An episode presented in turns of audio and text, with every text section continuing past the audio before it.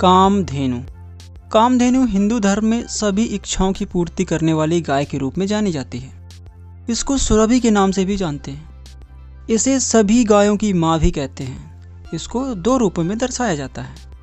पहला रूप, इसका चेहरा और वक्ष औरत का, बाज के पंख, मोर के पंखों की पूंछ और गाय का बाकी श्वेत शरीर। दूसरा रूप इसके शरीर के प्रत्येक अंग में देवताओं के निवास स्थान के रूप में दर्शाते हैं।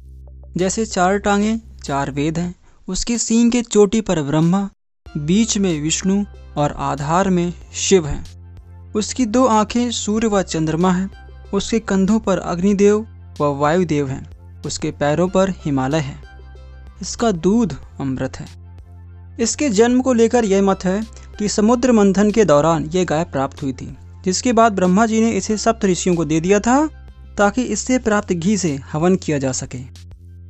दूसरा मत यह है कि ब्रह्मा जी ने इतना अमृत पी लिया था एक बार कि उनको उल्टी हो गई, और उसी उल्टी से जो अमृत गिरा, उसी से इस गाय का जन्म हुआ।